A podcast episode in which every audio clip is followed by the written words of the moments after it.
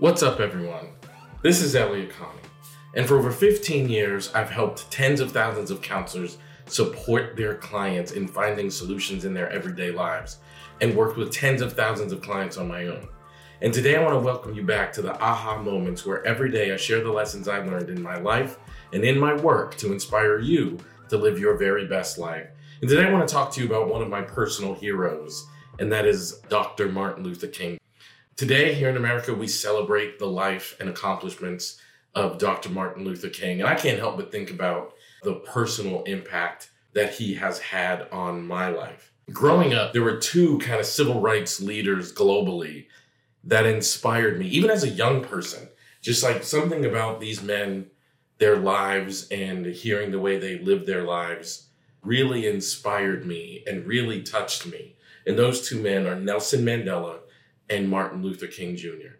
And I've had the blessed opportunity to travel to South Africa and visit remarkable places that are relevant to the life of Nelson Mandela. Like I've been to his home, I've been to the two places where he spent most of his prison time, Robben Island and Pollsmoor Prison.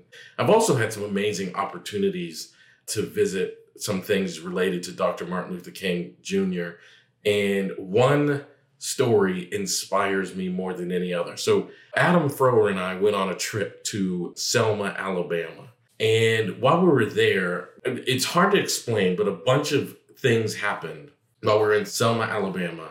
And we met a woman who owned the house that Dr. Martin Luther King Jr. used as his headquarters for the march from Selma to Montgomery about voters' rights. And you guys might have seen this house. It's in the movie Selma. And there's a, well, they use a replica. I now know they use a replica, but the actual house, Adam and I got a tour inside the actual house. And it's amazing. They haven't touched it since the 1960s. Like it still looks the same way it looked when Dr. Martin Luther King was there. The bedroom that he slept in, his clothes are still in the closet, the kitchen table where he ate his meals, the television that he watched when he was watching the news about the Voters' Rights Act, the phone where he took a phone call from President Lyndon B. Johnson. It is all still there. It's not open for public viewing, but somehow we met the person who owned the house and we got a tour of inside this house, and it was amazing, actually. And one thing that stood out about this tour, one of the things that we saw was a bucket. And Adam asked, What was that bucket? Now, we had seen all of these things his clothes, his pajamas, his bed, this phone. We'd seen all of this stuff. But then there's this like silvery, rusty bucket next to a chair. Adam notices the bucket and he says, What's this bucket? And the person who owned the house, who was the daughter of Dr. Martin Luther King's friend, she refers to him as Uncle Martin, and she has a bunch of things that he signed Uncle Martin to her, explains that this bucket is where he washed the feet of the people closest to him that were going to be leading this march. He said, We're going to be walking on sacred ground. We have to have clean feet. And Martin Luther King Jr. himself washed the feet of the people that are going to be leading this march with him.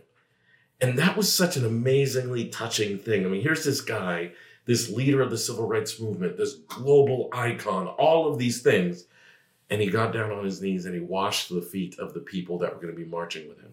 That was one of the most touching things that I learned. Like, you can't learn that in a textbook. I never heard that story and certainly never seen that bucket. And there's a picture that she has of MLK washing the feet of his partners, of his associates. And I think that to me captures the humility of the man.